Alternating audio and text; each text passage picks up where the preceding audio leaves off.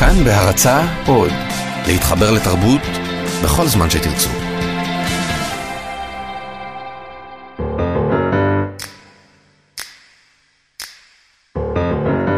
ערב ספרותי מאת אגי משעול.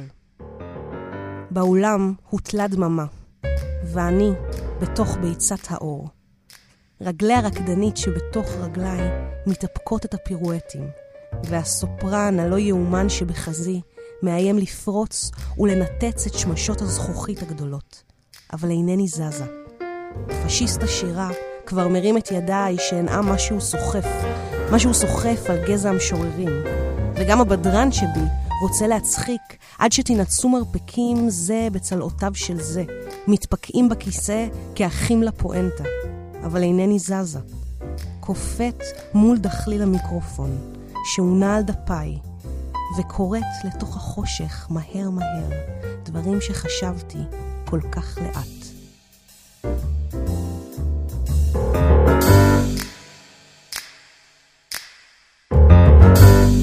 היוש, אני נועם פרטום, אה, ואתם מאזינים לטקסט מניה, תוכנית שבה אנחנו כל פעם מתמקדים בנושא אחר ומפרקים אותו לגורמים באמצעות טקסטים ספרותיים וטקסטים אחרים, פסיכולוגיים, הגותיים, קטעי יומן, מכתבים.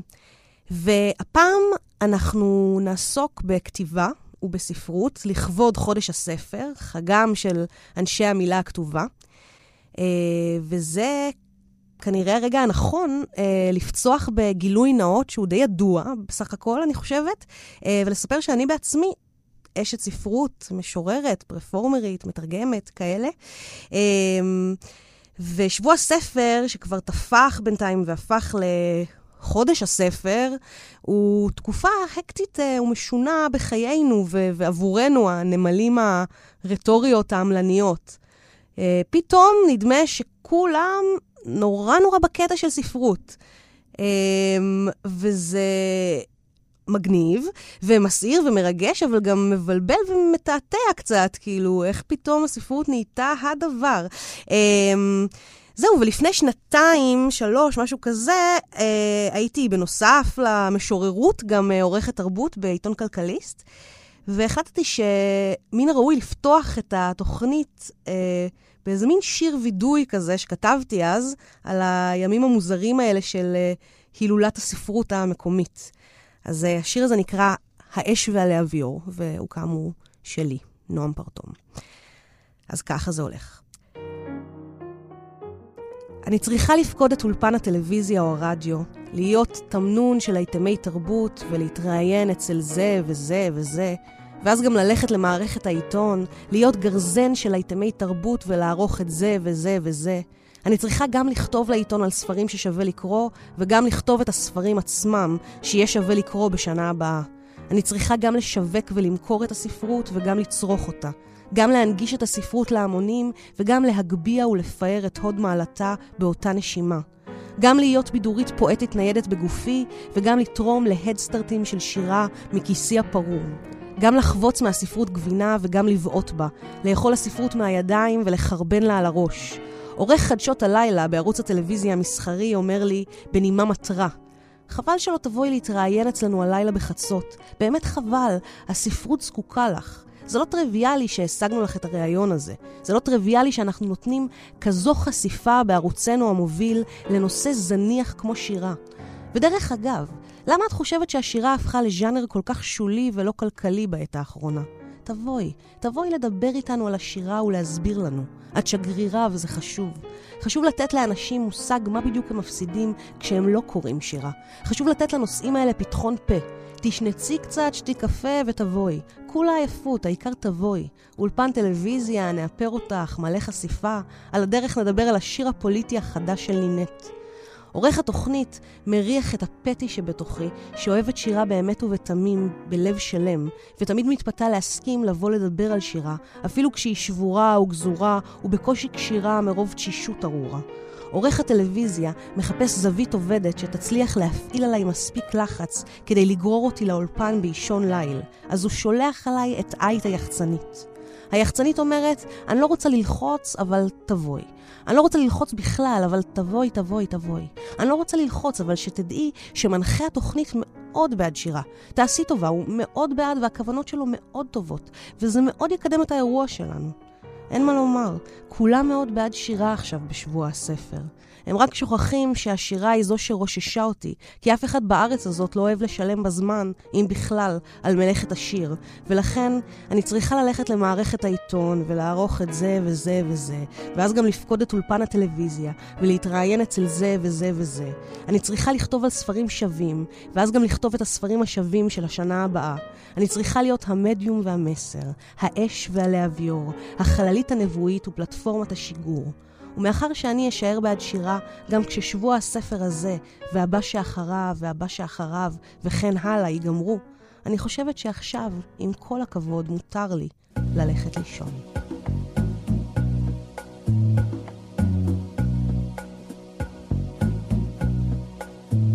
Well, my friends are gone, and my hair is gray.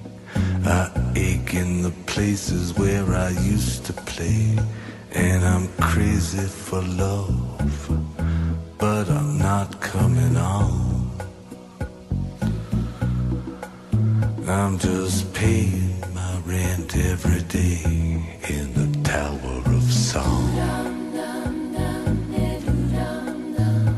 I said to Hank Williams, How lonely does it get? Hank Williams hasn't answered yet but I hear him coughing all night long. Oh, a hundred floors above me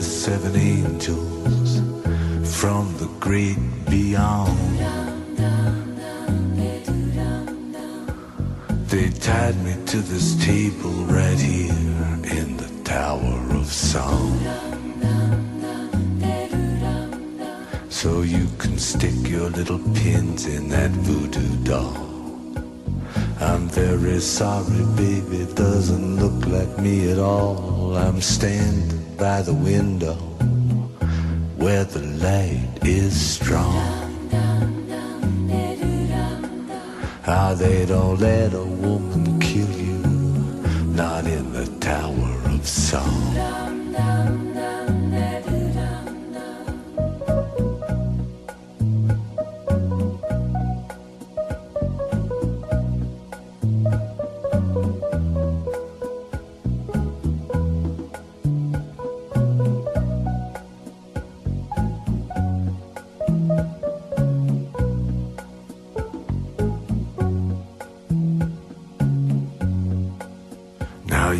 I've grown bitter, but of this you may be sure.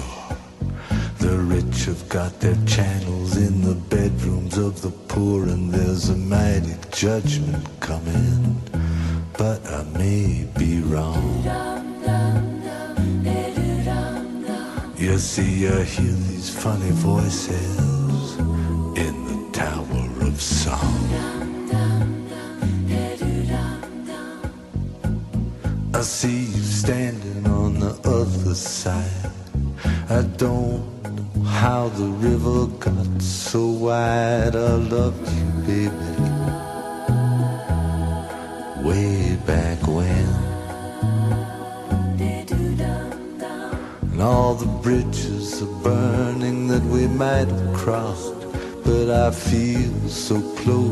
everything that we lost. We'll never We'll never have to lose it again.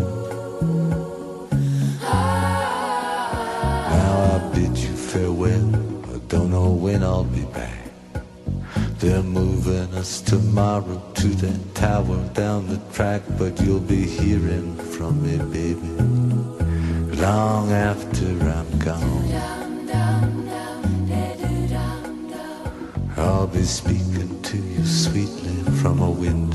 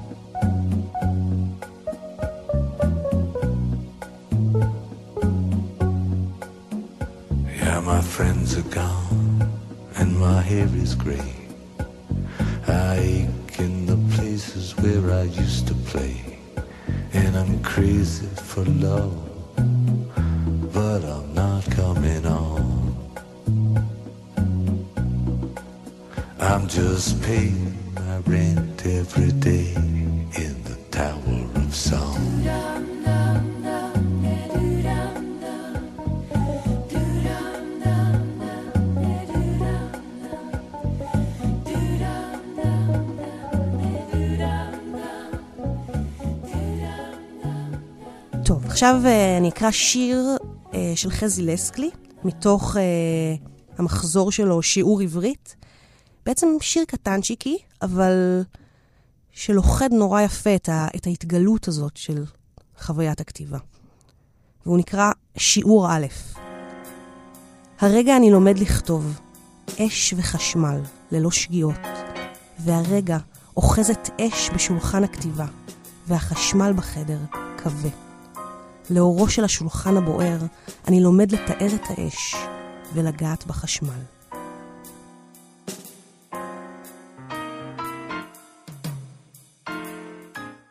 טוב, אז עכשיו אני אקרא סיפור קצרצר וקנוני של חורכה לואיס בורכס, אה, הסופר, הפילוסוף והמשורר הארגנטינאי, הלא פחות מגאון. זה סיפור, או סיפורצ'יק, שפותח בעצם את ספרו גן השבילים המתפצלים. והסיפור הזה מתאר או מגלם בתוכו את פיצול האישיות המובנה הזה שכרוך בלהיות אדם כותב, ובכלל בלהיות יוצר. את הפער הביזארי והבלתי נמנע לא אחת בין הפרסונה הציבורית המוחצנת שלך, במקרה הזה הישות הדוברת, הסופר, לבין האדם הפרטי, במקרה הזה בורכס, בורכס הרגיל. וזאת הפרדה שהיא כמובן מבולבלת ומלאת סתירות. אה, ומבחינות רבות היא גם מטושטשת ולא באמת קיימת. וזה נקרא בורכס ואני. לאחר, לזה המכונה בורכס, קורים הדברים. אני מתהלך ברחובות בואנוס איירס ועוצר לרגע, אולי כבר באופן מכני, כדי להתבונן בקשת של אולם כניסה ובמעשה הסבכה שעל השער. אני יודע על בורכס ממכתבים ורואה את שמו ברשימת פרופסורים או במילון ביוגרפי. אני אוהב שעוני חול, מפות, דברי דפוס מהמאה ה-19, טעמו של קפה ושירה של סטיבנסון. אלו חביבים גם עליו, אבל מתוך מודעות עצמית שהופכת אותם לכליו של שחקן. יהיה זה מוגזם לטעון שהיחסים בינינו עוינים. אני חי, מרשה לעצמי להמשיך לחיות, כדי שבורכס יוכל להמשיך לזמום את כתביו, וכתיבה זו מצדיקה אותי. אין לי קושי להודות שהוא הוציא מתחת ידיו כמה דפים בעלי ערך, אבל דפים אלו לא יכולים להציל אותי, אולי משום שמה שטוב בהם לא שייך לאיש, אפילו לא לו, אלא לשפה ולמסורת. בנוסף לכך, נגזר עליי למות באופן סופי, ורק שבריר כלשהו מעצמי יכול להתקיים בו. בהדרגה אני מוסר לידיו הכל, אף שידועה לי היטב נטייתו החולנית לעוות ולהאדיר דברים. שפינוזה ידע שכל הדברים משתוקקים להתמיד בהווייתם. האבן רוצה לנצח להיות אבן, והנמר להיות נמר. אני אשאר בבורכס, לא בעצמי, אם אני אכן מישהו. אבל אני מזהה את עצמי בספריו פחות משבספרים רבים אחרים, או בפריטה שקדנית עלי גיטרה. לפני שנים ניסיתי לשחרר את עצמי ממנו, ועברתי מהמיתולוגיות של הפרברים אל משחקים בזמן ובנצח. אבל משחקים אלו שייכים עכשיו לבורכס, ועליי לדמיין דברים אחרים. חיי הם, על כן, בריחה, ואני מאבד הכל, והכל שייך לשכחה. או לא. אינני יודע מי משנינו כתב את הדף הזה.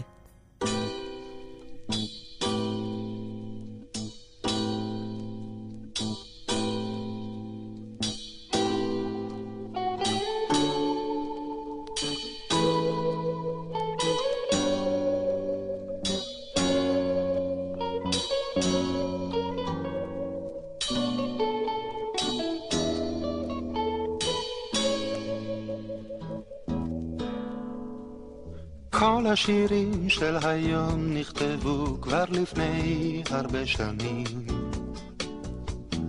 מה שחשבנו הספיקו פשוט לחשוב גם אחרים.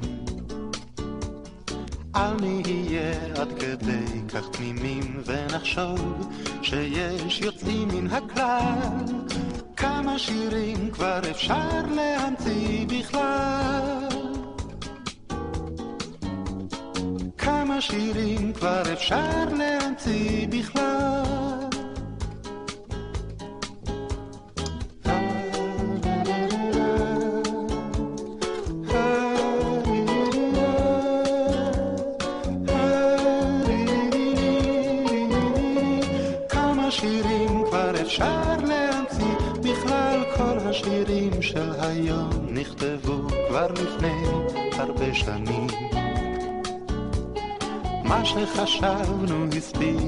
פשוט לחשוב גם אחרים. אל נהיה עד כדי כך תמימים ונחשוב שיש יוצאים מן הכלל. כמה שירים כבר אפשר להמציא בכלל. כמה שירים כבר אפשר להמציא בכלל.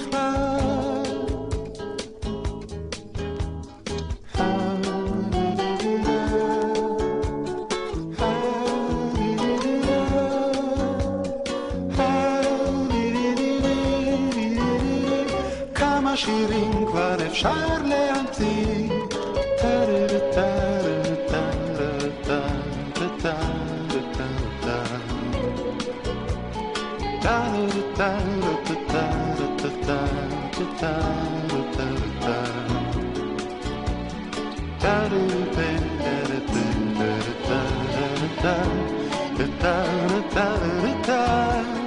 כמה שירים כבר אפשר להמציא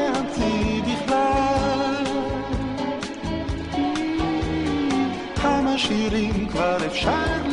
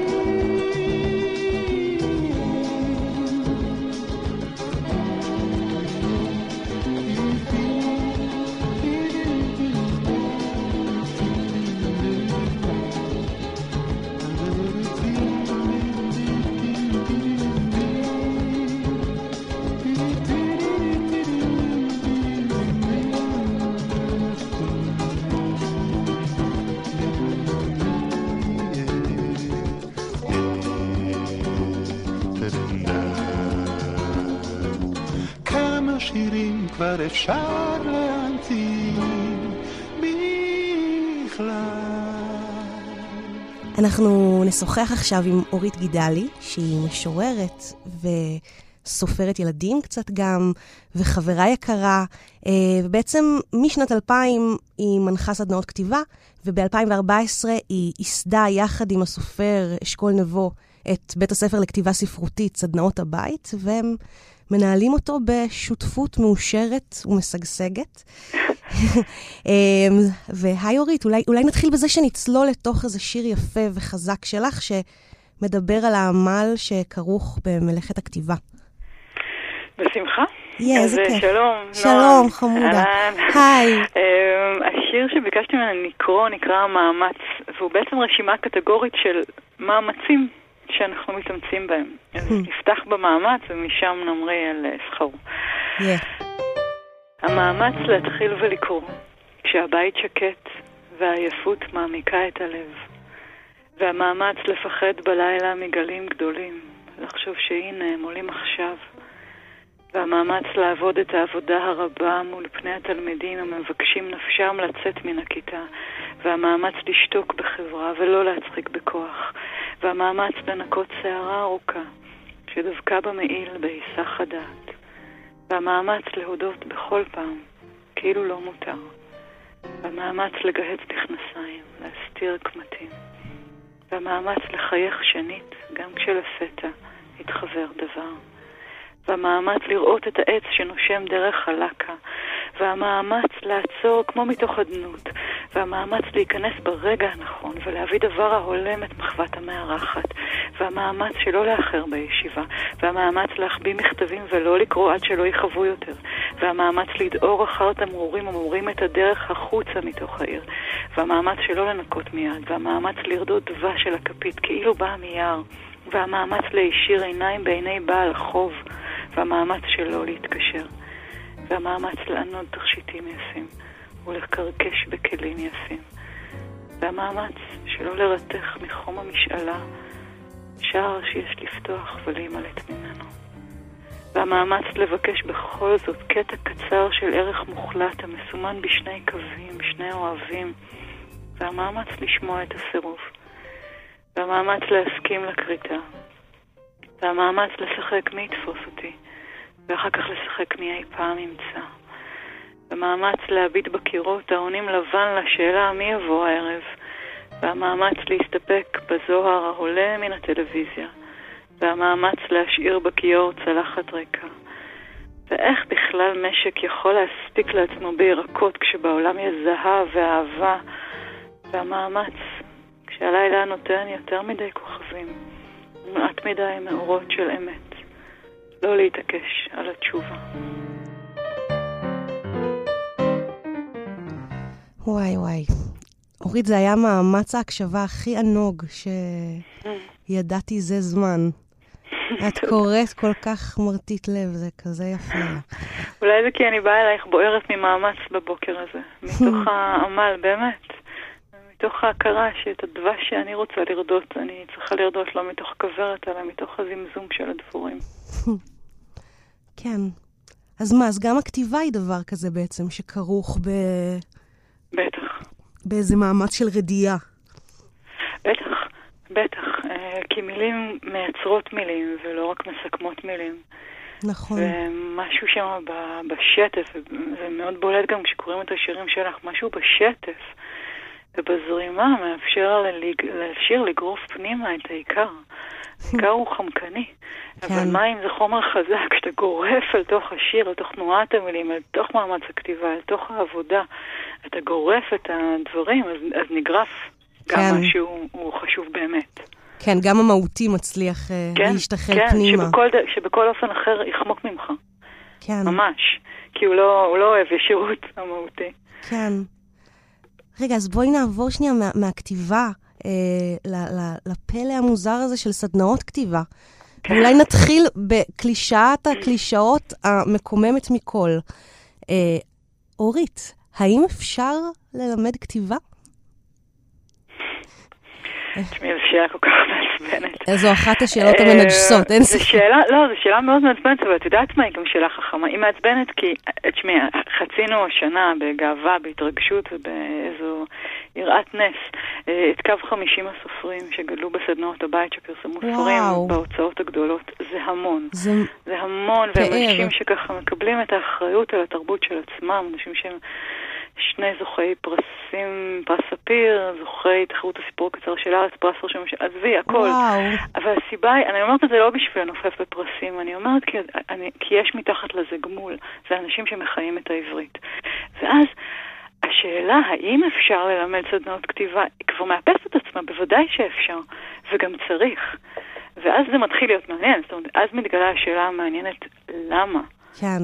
סדנת כתיבה היא מרחב חשוב. ולזה יש לי תשובה, אני יכולה לפרט אותה אם, אם תרצי, למה סדנה בטח. ו...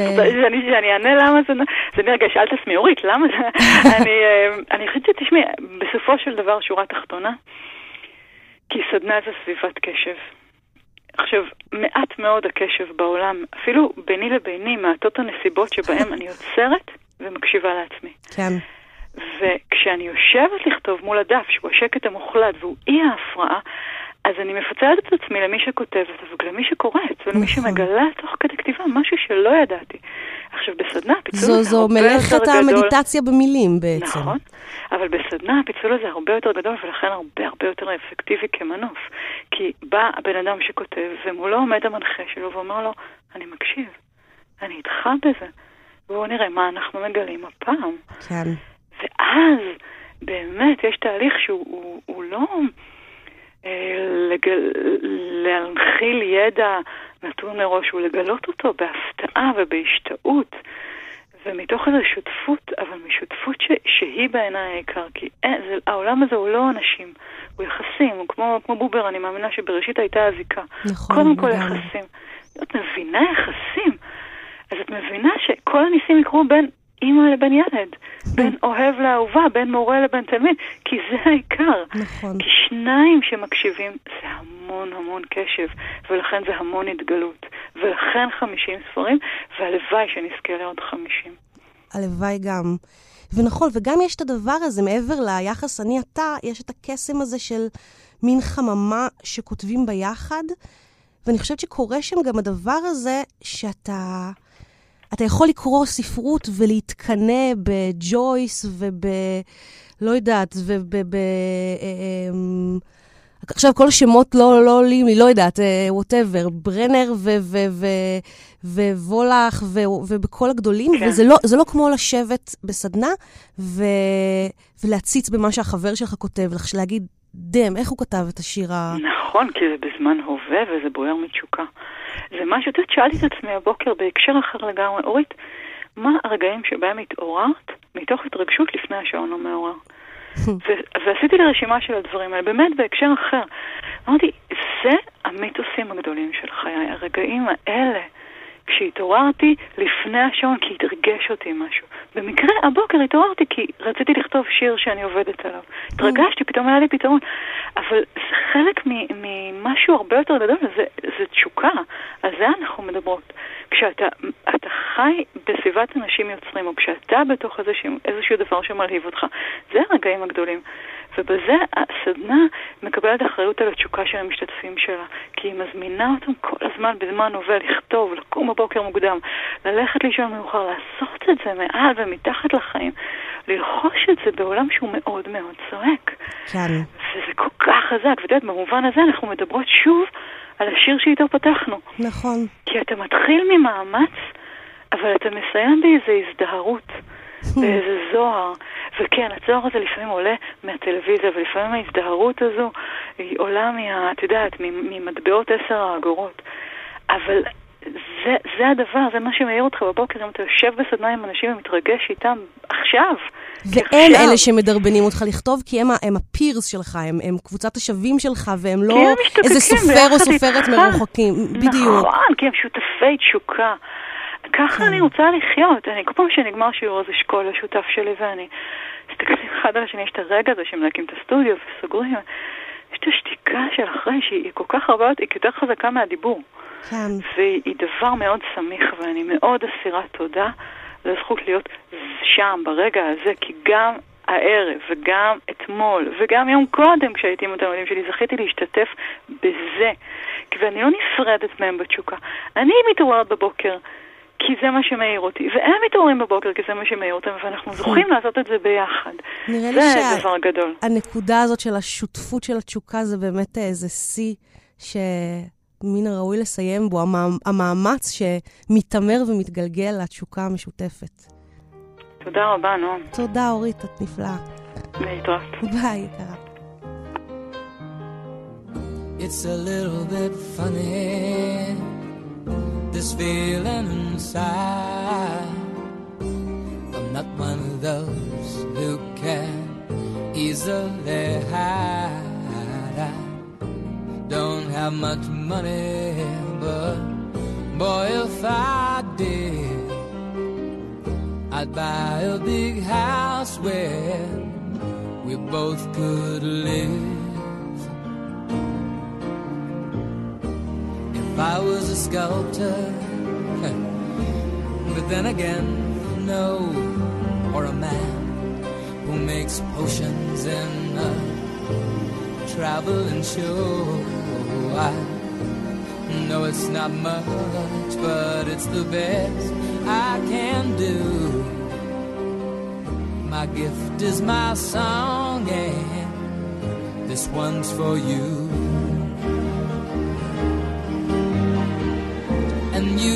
Tell everybody this is your song. It may be quite simple, but now that it's done, I hope you don't mind. I hope you don't mind that I put down the words how wonderful life is while you're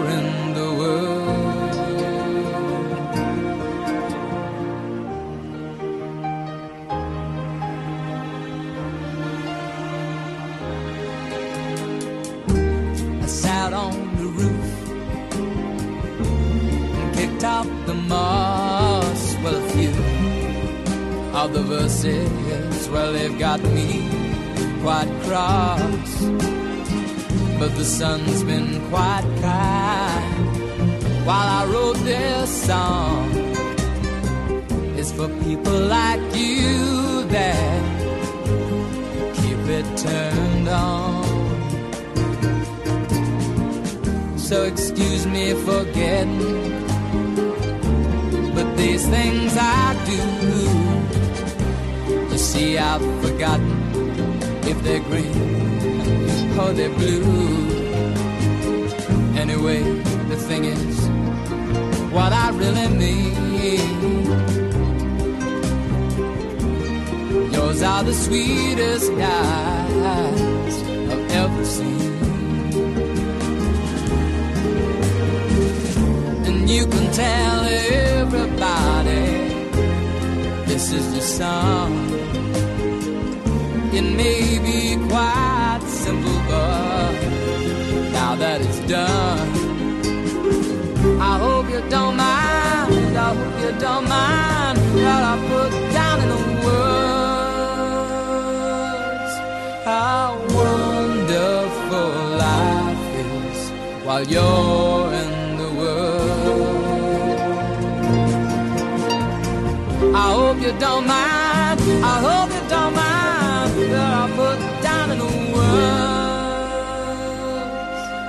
How wonderful life is while you're in the world.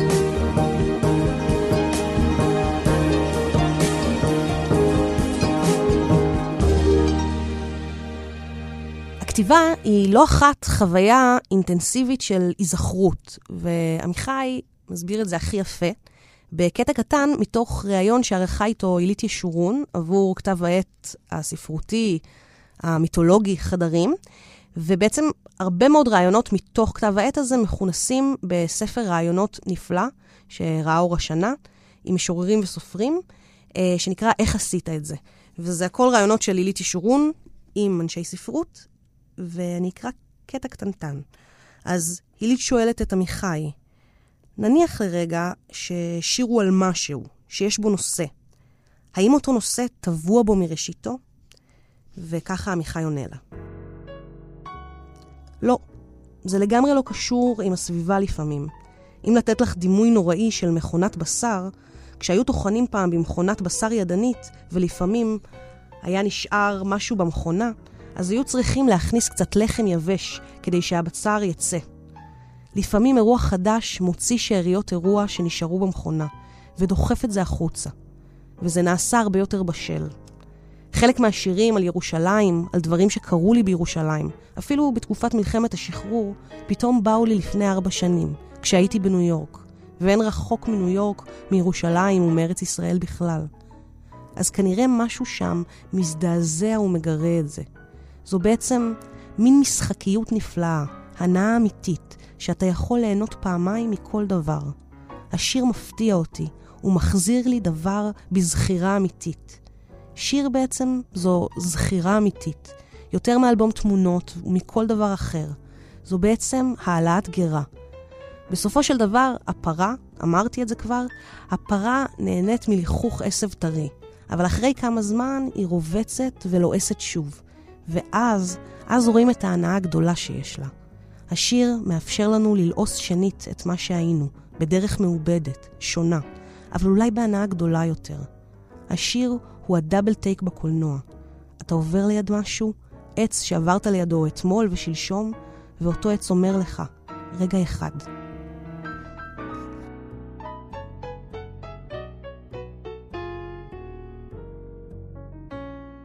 טוב, עכשיו אנחנו נשוחח עם ענת זלצר, שהיא יוצרת דוקו ובימאית טלוויזיה. אה, השתתפה בחברת ההפקות שלה ושל מודי ברון, מודי וענת, ויחד השניים אה, מנפקים תוכניות תעודה אה, מהממות כמו הכל הנשים ובמדינת היהודים ו- ועוד פנינים. והי ענת. היי, שלום. שלום. מה שלומך? מצוין, תודה. מה איתך? ברכות על התוכנית החדשה. תודה רבה. אנחנו בעצם פה לדבר על הסדרה הדוקומנטרית החדשה שלכם, שהיא עוד סיפור אחד ודי. סדרה הכי יפה בעולם, אני חייבת לומר, ו- ונורא... אמרתי לך שכשדיברנו לפני כן, שכל הזמן אה, חווה אלברשטיין אומרת שם, אוי, זה מענג, זה מענג, אז זו גם החוויה, חוויית הצפייה. והסדרה הזאת בעצם אה, מתחקה אחר תולדות ספרות הילדים העברית. אפשר לומר שהיא, אה, שהיא מסתכלת, כי היא מסתכלת על התהליך שהיא עוברת. אה, זאת לא סדרה היסטורית או סוציולוגית במובן הרגיל של כן. המילה. זו סדרה שבעצם אמרה, בוא, בוא נאסוף את הספרים ש, שאנחנו חוזרים לקנות לילדים שלנו. כאילו שיש להם אה, איזה שהם כבר בגל של שלושה ואפילו ארבעה דורות. אם אריאל הירשפלד קוראת בוא אליי פרפר נחמד לנכד שלו, אז ההורים, של, ההורים שלו קראו את זה לא. כן. זאת אומרת, יש פה כבר ממש איזה מין תהליך. אז זה צד אחד. והצד השני הוא בעצם להתבונן על הגיל, על הגיל שהוא טרום קריאה, על השלב הזה, הרגע הזה שבו אה, הורים אה, דרך ספרים יכולים להעביר לא מעט דברים לילדים שלהם. אנחנו קראנו לזה, או הסופרים קוראים לזה שעת הקסם. יש לנו פרק שמוקדש לשעה הזאת, שזה פרק לילה, שבעצם אתה בוחר אה, לקרוא לילד שלך ספר, הרבה פעמים את מה שקראו לך. המפגש הזה הוא מפגש מאוד אינטימי ומאוד מאוד מרגש, אה, ושם גם אה, יש, יש איזה תהליך של העברה. ובאנו ואמרנו, אז אוקיי, אז מה, מה, מה מעניין ילדים? הזכרתי את חווה אלברשטיין, אז חווה אלברשטיין אומרת שמהגרים הם תמיד ילדים. אז אני אומרת הפוך, ילדים הם מהגרים בחיים. כן. הם עד שהם נכנסים... הם זרים uh, קצת, הם זרים לעולם. כן, כן, הם לא יודעים. הם לא יודעים לדבר, והם לא יודעים איפה, לאן הם הגיעו. אז uh, יש פרק על שפה, ויש פרק על מקום. הם צריכים להבין את מעמדם בתוך ה... בתוך המשפחה, הם צריכים להבין, לייצר יחסים, הם צריכים להבין מי הם. נורית זרחי אומרת נורא יפה בפרק השלישי, ילדים, ילד הוא חדש בעולם, והוא מסתובב, והוא לא יודע שום דבר, הם לא יודעים את הדברים הכי בסיסיים, וספרי ילדים מאוד עוזרים, גם. הסופרים עוזרים לתווך את הרגעים האלה. כן. אחר כך יש פרק שנקרא חברות, שבו בעצם אנחנו מתעסקים על הבסיס הזה של להבין אני מול העולם ומול חברים, ואיך אני מייצר חברים וכולי וכולי. אז יש פה מלא מלא מלא חלקים. זאת אומרת, אז בנינו בעצם סדרה של חמישה פרקים, שבכל פרק נבחרו היצירות שהן בקונטקסט הזה. בעצם מה שעשינו זה בחרנו את הטקסטים, בחרנו טקסטים, אני לא בחרתי אותם לבד, פרופסור יעל דר אה, אה, עזרה לי לבחור יחד עם כן, ליוותה את תמי שם טוב ועם, ועם רחלה זנדבק, ובעצם אה, עשינו מין תמהיל כזה. כן. היה מאוד חשוב, כאילו, לשמר על ה... ובעצם, מה, מה מיוחד בכתיבה לילדים? מה יש בה ששונה מכתיבה למבוגרים? נורית זרחי אומרת uh, בתחילת הפרק השלישי, שזה נורא מעניין מי כותב לילדים. זאת אומרת, כן. לרוב זה אנשים שהילדות עשתה עליהם רושם רע, או נתקעו בילדות.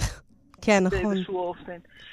אני חושבת שזה מתחלק, אני חושבת שיש אנשים שאת יודעת, מצאו איזה דרך. אני חושבת שאם את מסתכלת על מרים ילן, מצליחה, זאת אומרת, שהיא לא יודעת למה היא מצליחה לכתוב שירים שמבינים אותם גם תינוקות, אבל דגש על מבינים אותם גם תינוקות. זאת אומרת, אה, ברור שבכתיבה לילדים, תראי, גם, גם זאת שאלה יותר רחבה. כי, כן. כי בין אם אה, נניח אה, בשנים הראשונות של היווצרותו של המקום, ובעצם המעבר של השפה העברית משפת קודש, שהיא שפת אב, לשפת אם, אז, אז בעצם העברית בעצם כאילו היוצרים בעצם אה, ברמה האידיאולוגית השתמשו בעברית כדי, ל, כדי לפתח את השפה. כן. והשתמשו בילדים כחלק מזה. הם גם בעצם קצת ו... בראו מבראשית או מאפס את השפה העברית עבור ילדים. כלומר, כדי... בראו, בר, בראו את השפה העברית עבור ילדים, שהעבירו אותה להורים שלהם, כי לרוב הילדים ידעו את השפה לפני, פה לפני שההורים שלהם ידעו, כי זאת חברת מהגרים. אז, אז, אז כל עוד הדבר הזה עבד ברמה האידיאולוגית, זאת אומרת, אה, בין אם זה, בין אם זה ביאליק ובין אם זה קיפניס עם המפעלות אה, שירים ולחגים וכל הדברים האלה, ובין אם זה דבר לילדים כסוכן שאומר, טובי היוצרים שכותבים למבוגרים, יכתבו לילדים, וזה מאורגן וזה מסודר, ואני מדפיס את זה פעם בשבוע, וככה אני רוצה שהילדים יתחנכו. אוקיי? כן. אז כמובן שהיוצרים היום, אה, את יודעת, אני לא חושבת שאם תיקחי את אה, מאיר שלו וגרוסמן, הם יגידו לך שהם בגלל אידיאולוגיה כותבים לילדים. אני חושבת שהנה, יש פה שני, שני סופרים שהם אה, בהחלט מעמודי התווך של, של, של הסופרים בארץ, ממשיכים לכתוב לילדים. כן. אני חושבת שזה קרה להם כשנולדו להם ילדים, את יודעת, והם פתאום הבינו שיש להם עוד כלי. זה, זה מאוד שונה, זה נורא נורא שונה, זה לא, אין כאן תשובה אחת. כן. יש את, באיזשהו רגע, בפרק הראשון, יש, אה, אה, אני חושבת ששירה גפן מעלה את הדימוי הנורא יפה הזה של הדימוי השלונסקאי אוצלי גוצלי, בת המלך והטוחן, ש... ש... לטוות קש. ו... כן, בדיוק. כן. שכתיבה בעברית זה כמו להפוך קש לזהב, כי, כי אתה לוקח כן. את... אה, היא אומרת בכלל כתיבה זה להפוך קש כתיבה. לזהב. נכון. כן. וזה מאוד uh, חזק ויפה. זה כשהייתי קטנה, סבתא שלי הייתה מספרת לי את בת המלך והטוחן בעל פה ככה, כאילו מתרגמת אינטואיטיבית מגרמנית, ו... ומספרת. אה, את רואה, מעניין. כן. באמת הפך את זה למשהו נורא מרהיב בעברית. נכון. ושממשיך, זה הדבר היחידי, דרך אגב, של שלונסקי, לדעתי, שממשיך uh, לילדים, שממשיך uh, לחיות. בעצם. נכון, אוצלי גוצלי לחלוטין, זה דורות כן. uh, כבר שגדלו על זה. ואיך בעצם נולד הרעיון הזה לסדרה? מה, מה, מה הניע אתכם? למה דווקא ספרות ילדים? תשמעי, אמ, נורא קשה לי לענות על השאלה הזאת. אני לא באמת באמת יודעת. יש המון, בדרך כלל פרויקטים אצלנו נולדים, פרויקט מוליד פרויקט. זאת אומרת, אה, הפרויקט על הקיבוץ הגדול, אה, הסדרה הגדולה על הקיבוץ אה, הביאה את פליש 90, כי הסתובבנו באזור הזה. אני הרבה מאוד שנים מתעסקת, הרבה מאוד שנים מתעסקים לצד הסיפור ההיסטורי של, ה, של המקום, גם בתרבות שלו, דרך הסדרה במדינת היהודים ודרך גיבורי תרבות, שזו סדרה מאוד מאוד גדולה שאנחנו אחראים עליה. ואמרנו שבואו נטפל רגע בדבר הזה שהוא איכשהו, אני לא, אינטואיטיבית הבנתי שזה משהו ש... לא שמים עליו מספיק שווה... את הזרקור, כן, זה נכון. נכון, נכון. גם באקדמיה, ש... את יודעת, שלומדים ספרות, אז ספרות ילדים נכון. זה נחשב כזה... זה... נכון, נכון. כן. נכון. ואני חושבת ש, שזה באמת לא... אני אגיד לך גם למה זה קורה. אני חושבת ש, שספרות ילדים היום היא כאילו, היא נופלת בין שלוש דיסציפלינות. זאת אומרת, מצד אחד חינוך, מצד שני פסיכולוגיה ומצד ש, שלישי ספרות. ו, ויש ספרים כאלה וכאלה וכאלה. אנחנו, דרך אגב, בסדרה בחרנו בטקסטים שהם, שהקנה מידה הוא ספרותי, ש, ש, ש, ש, שהוא חי הרבה מאוד שנים, או לפחות חי כברת דרך. כן, וחי בלבבות, ו- ו- ויש כן. לו איזה טוב, בנימה זו נראה לי שזה מצוין לסיים. אני רק אולי אשתף אותך, אני חייבת, באיזה סקופ משפחתי קטן, ואגיד שאחות של סבא שלי, יהודית סלע וינר, היא זו שכתבה את החמור הקטן. שהלך אל הגן, היא היה. אז זאת התרומה הצנועה שלי, של אילן יוחסין שלי לראשית ספרות הילדים המקומית בארץ. כן, זה ממש... אז רק אה, אני אשמח להגיד שהפרק השני של הסדרה מוקרן היום ביסדוקו בשעה תשע, ואפשר למצוא את הפרקים ב-VOD, ובשלושה שבועות הקרובים, כל יום רביעי בתשע יהיה פרק חדש. מהמם, וזה הכי מומלץ לצפות, כי זו באמת אה, סדרה שיש בה קסם רב. טוב. תודה, תודה רבה, נועם. תודה. תודה. ביי ביי. ביי ביי. מה עושות האיילות בלילות הן עוצמות את עיניהן הגדולות, הן שולבות את רגליהן הקלות, ישנות, האיילות בלילות. מי שומר על חלומן המתוק הירח, הלבן מרחוק הגן בבצחוק ואומר, בחוסבתן ומושתוק. מה חולמות האיילות, בלילות הן חולמות, כי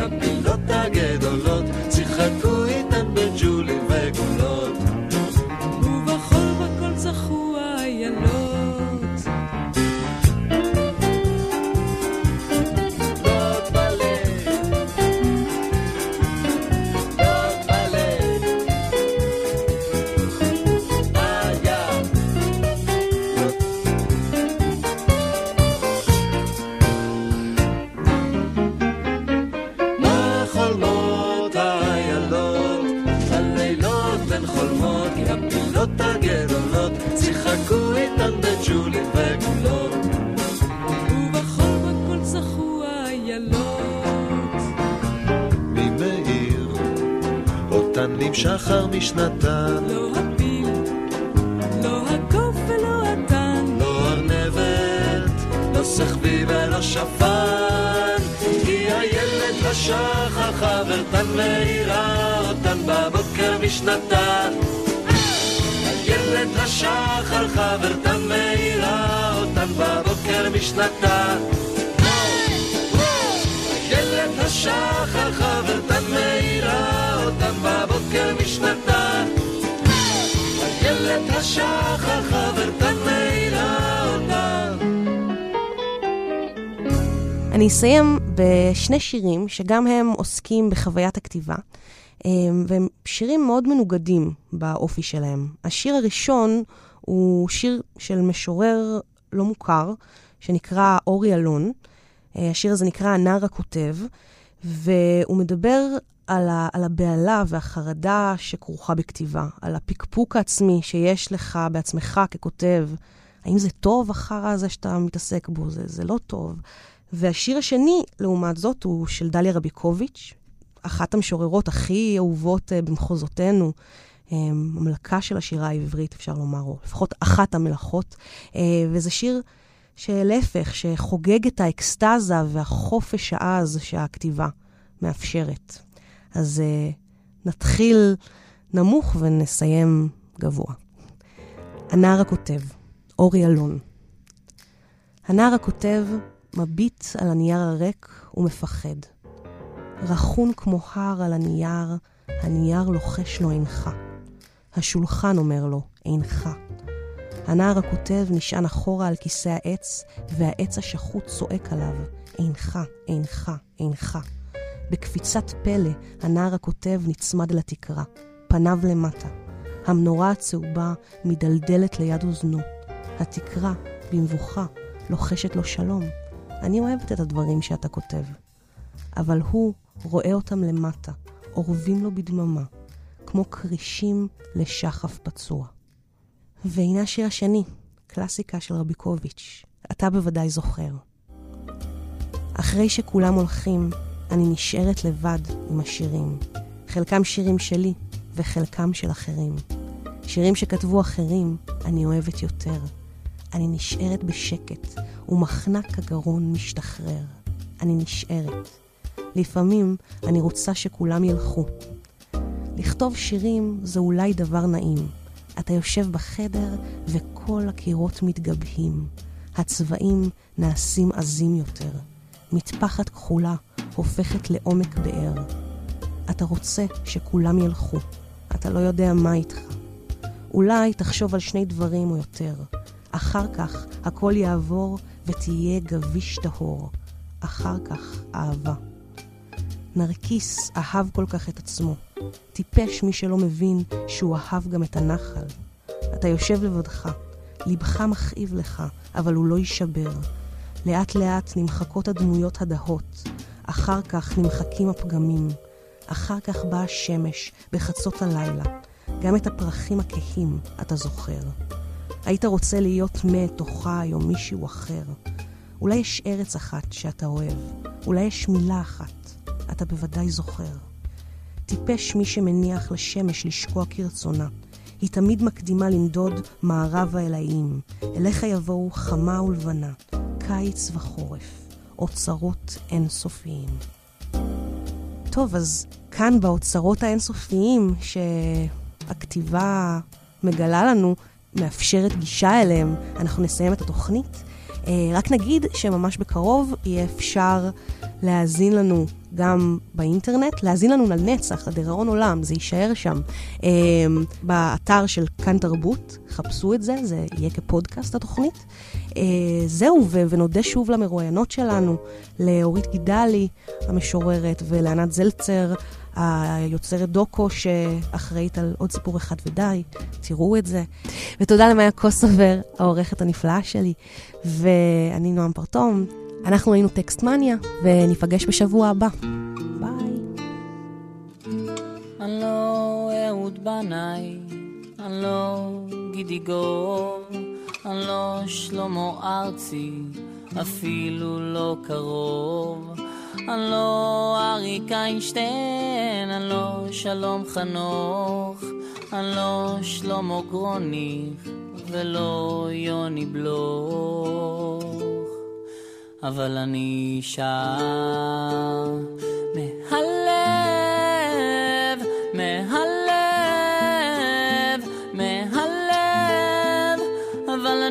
אני שר